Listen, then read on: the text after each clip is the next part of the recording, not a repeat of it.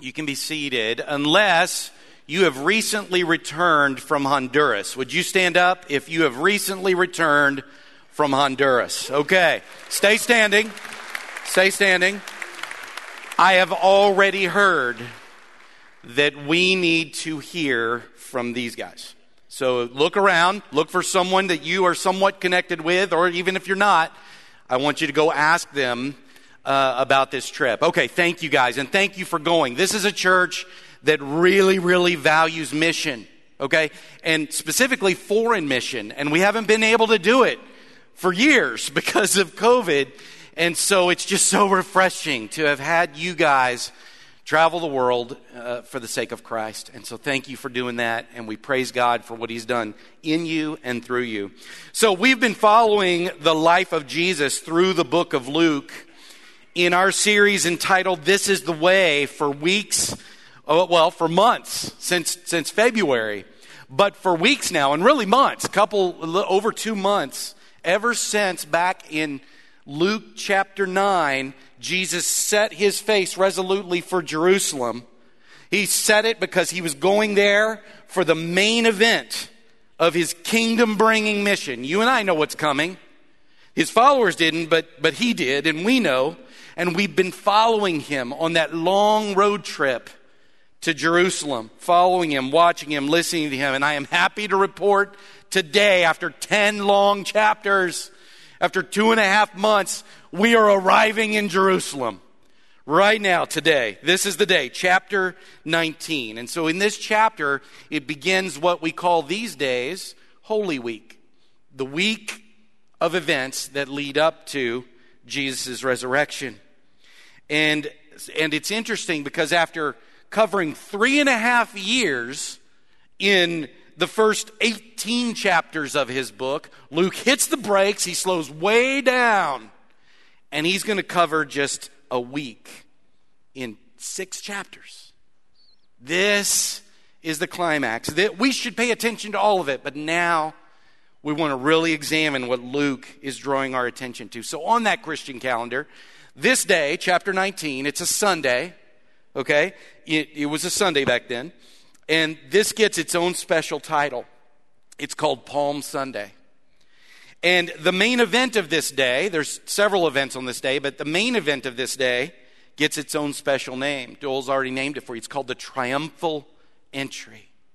And that name and everything in my emotions when I think of Holy Week and tr- the triumphal entry, it has a distinctly positive spin to it, right? Uh, we've sung songs that they sang, a celebration type feel to it. It's exciting. The people singing those praises and honoring his arrival by waving those palm branches, which had some Jewish significance to them, laying out their cloaks as he rides on a donkey like a king would in peacetime into his city, the King of God entering the city of God. It's the triumphal entry. But as you're going to see, like I did when I took a hard look at chapter 19 in Luke's gospel, even though there is an undeniable and uninterrupted larger story of hope and redemption and salvation going on on this day, when you read this chapter, you're going to see that this day is a day of disappointment especially for Jesus. It's even a day of judgment and a proclamation of doom. So, the reason is because here in Jerusalem, now that we're there, finally, the time has come for the ultimate clash to happen between the kingdom of God that Jesus has been preaching and that no one seems to understand. They have their own vision, their own view of what it is. And whenever he tries to clear things up, even his disciples kind of hide behind a cloak of what's he talking about? You know, and stick with their view. We're going to see that that's true. And it is here that the clash happens. That he overtly, you've heard him say many times, hey, my time has not yet come. Not anymore. His time has come. This is it. He knows it.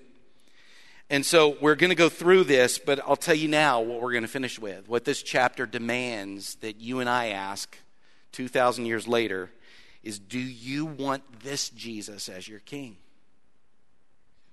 Do you want Jesus as your king, or do you want Jesus to make you a king? Do you want the kingdom that he preaches, that he actually brings in matter of fact and objective truth, or do you want what you have gleaned from it and then put through your sifter and spit out the other end a description of a kingdom that you like better than what he says? That's the question. So we read verses 1 through 10 last week. Uh, so we're going to start in verse 11, where he says this. He says, While they were listening to this, he went on to tell them a parable. And he has a reason for this.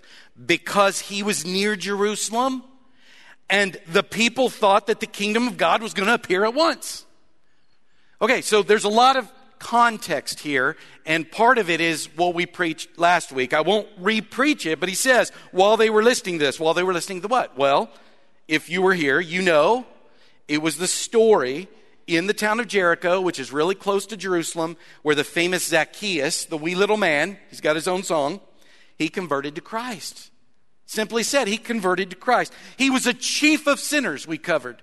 And yet, even he qualified. And his encounter with Jesus changed him and he repented, giving us a non negotiable and easily seen example of the kind of kingdom that Jesus is bringing. It is one that forgives sins. It is one that when the forgiveness of sins is received, it transforms you into an unmistakably, by God's definition, good being. Doing good things, godly things, Christ like things. And so that's what they had just heard. This, that's what they had just been talking about. And Jesus finished by declaring that that's exactly the kind of kingdom he brings. He says, Today, salvation has come to this house because this man too is a son of Abraham. And then he speaks his mission. For the Son of Man came to seek and save what was lost. So, we get into our text for today while they were listening to this, this picture of what the kingdom looks like, yeah, while they were listening to this, he went on to tell them a parable. And he gives a couple of reasons for it because they are still thinking when he walks in as king, they're going to take over. Romans are gone and he's there. It's going to come in immediately. They've got the wrong picture of what a kingdom is. So he's going to tell them. He says a pretty gripping parable. A man of noble birth went to a distant country to have himself appointed king and then to return. So he called ten of his servants and gave them ten minas. It's a sum of money. Put this money to work, he said, until I come back.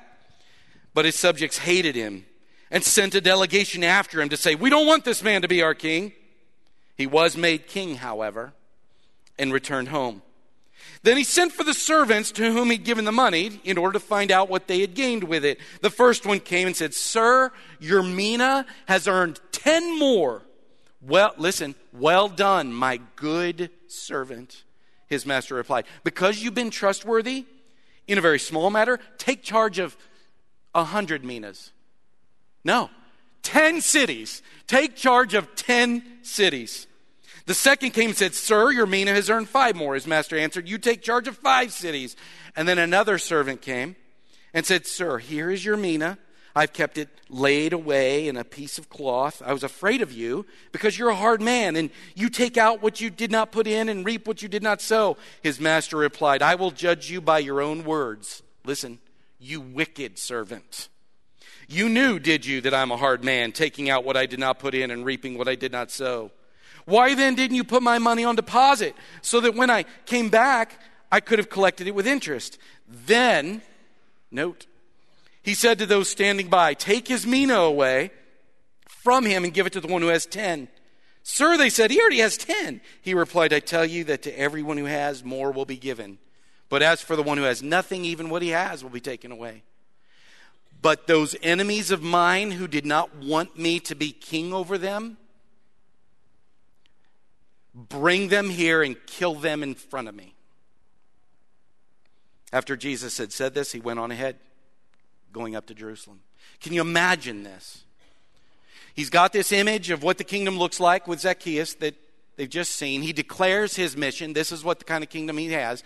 But he turns to Jerusalem, but he's like, they still think it's going to be this other thing. When I walk in, this whole conquest thing is going to happen. We're going to set up a different kind of kingdom than I'm bringing, even though I just showed him. So he throws out what could be one of the one of the scariest, harshest sounding parables of his life. And then he finishes that with the killing of those that don't want him as king, and he just turns and goes. Can you imagine him going? Okay. You know, just start following him? What's going on here? He's about to enter Jerusalem, and so he tells them this gripping, soul shaking parable. I think to jolt them to attention one last time, to prepare them to accept the kingdom he's been preaching, to, to prepare them to accept him as he is on his terms and the kind of king that he is, not what they want him to be. So there's three different responses to the master in the story. The first one is faithful obedience, right? All 10 servants are given a mina.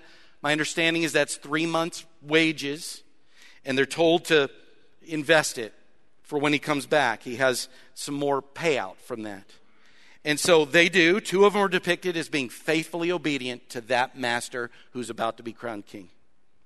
And they're lavishly rewarded for it. So this represents, obviously, followers of Jesus who are signed on and sold out to Jesus' master on his terms. Whatever he says goes. I trust. I trust him, his kingdom, his ways, and that that's even best for me, even if I don't understand it. It's not what I want. It's what he wants. So that's response one. Response two, they are also servants. Okay, so these are ones that are presumably signed on and sold out to this master and to him as king when he comes back. But it's depicted by one servant who did nothing with his mina. And this is important because this guy gets rebuked, he gets what he has taken from him. And here's the deal he didn't do anything wrong with that money. He didn't proactively do anything. He didn't go and waste it. He didn't go and spend it and then embezzle some off the top. He didn't do anything overtly evil. What was evil, and it was evil, because he calls him a wicked servant. He makes no mistake, his inaction was evil in this story. It's because he didn't do anything. That's considered unfaithful disobedience. And then the third one is just outright rebellion. And it's characterized by these citizens in the story, okay? So not the servants, but just the citizens. And these citizens are just mentioned at the beginning and at the end, but they are important because most of the people in Jerusalem, when Jesus is being put before the crowd, most are going to fit here. They are literally going to soon shout, we have no king but Caesar. Interpret that in this parable is we don't want Jesus as our king. N.T. Wright says there's just no tiptoeing around what Jesus says here in the parable. Bring them here and kill them in front of me. If you will not have Jesus as your king, than the death that sin brought into the world way back at the beginning story of humanity, Adam and Eve. The death that that brought, the life that it stole, the life that he has already declared, I have come to seek and save that which was lost. And what was lost? It was life. But if you will not have Jesus as your king, then that death remains. Even though he's right there in front of you, the death remains. So Jesus continues, verse 29, as he approached Bethphage and Bethany, these are getting, I mean, Jericho's already really close to Jerusalem. These could almost just be suburbs of the city. And so he approached Bethphage and Bethany at the hill called the Mount of Olives. He sent two of his disciples, saying to them, Go to the village ahead of you. And as you enter it, you'll find a colt tied there, which no one's ever ridden. Untie it and bring it here. If anyone asks you, Why are you untying it? Tell him the Lord needs it. Those who were sent ahead went and found it just as he told them. As they were untying the colt, the owners asked them, Why are you untying the colt? They replied, The Lord needs it. They brought it to Jesus, threw their cloaks on the colt, and put Jesus on it. As he went along, people spread their cloaks on the road. When he came near the place where the road goes down the Mount of Olives, the whole crowd of disciples began joyfully to praise the, the God in loud voices for all the miracles they had seen. Blessed is the King who comes in the name of the Lord. Peace in heaven and glory in the highest. Some Pharisees in the crowd, they're still hanging around said to Jesus, Teacher, rebuke your disciples. I tell you, he replied, if they keep quiet, the stones will cry out. As he approached Jerusalem and saw the city, he wept over it and said, If you, if even you, had only known on this day what would bring you peace but now it's hidden from your eyes. The days will come upon you when your enemies will build an embankment against you and encircle you and hem you in on every side. They will dash you to the ground, you and your children within your walls. They will not leave one stone on another because you did not recognize the time of God's coming to you. So, obviously, there's a lot here, but what I want to draw to you in the larger narrative is you can see clearly in this section that there's a difference between the emotions of the people and the emotions of Jesus. The people, the disciples, the, the citizens, they've been waiting. The Jewish citizens have been waiting for this day. Since they were little kids, their parents have told them the story. And their parents have been told since they were little kids. And for generations, hundreds of years, this has been told. This day will come. And now this day is here. So they're singing. And the things they were singing were prophecies in the Old Testament that they knew well. And they were singing those. Everything about this was consistent with the Old Testament prophetic word. And so they were understandably excited, but in contrast to that, look at Jesus' emotions. He comes into view of Jerusalem, not him, he cries. He looks at this scene and he looks at Jerusalem where he's going, and he's not going, finally, the day of the Lord has arrived. No, he cries. And he tells us why. If you had only known on this day what would bring you peace. See, they had an idea of what would bring them peace. It was the kicking out of the Gentiles. It was the overtaking of the holy city. It was the set of the rule and reign of the kingdom of God, which would be the Jewish reign in a nation state. That's what they were about. And, and this is how, even the word peace, he comes in peace. That's why he's on a donkey. But, but even that is about, like Rome, when, when Greece, when Rome, when they, Alexander the Great and then the Caesars, they start conquering the world, you know what they're bringing through their military power? Peace. If you asked them, they would say, We're bringing peace. Peace comes by this dominion of the earth so that we're all unified under one culture and one mindset. That's what's going on here. But Jesus knows the kind of king he is. He knows the kind of kingdom that he brings, the kind of peace that every human heart in the world needs that has nothing to do with the outward superficial nation state or kingdom that you live in. He knows that. And so this was emotional enough for him to just cry. And he prophesies what's going to happen to Jerusalem because they don't understand. They don't, they don't want him as king. They don't want his sort of kingdom. They don't want this kind of peace, the kind the wee little man got, the kind that he brings.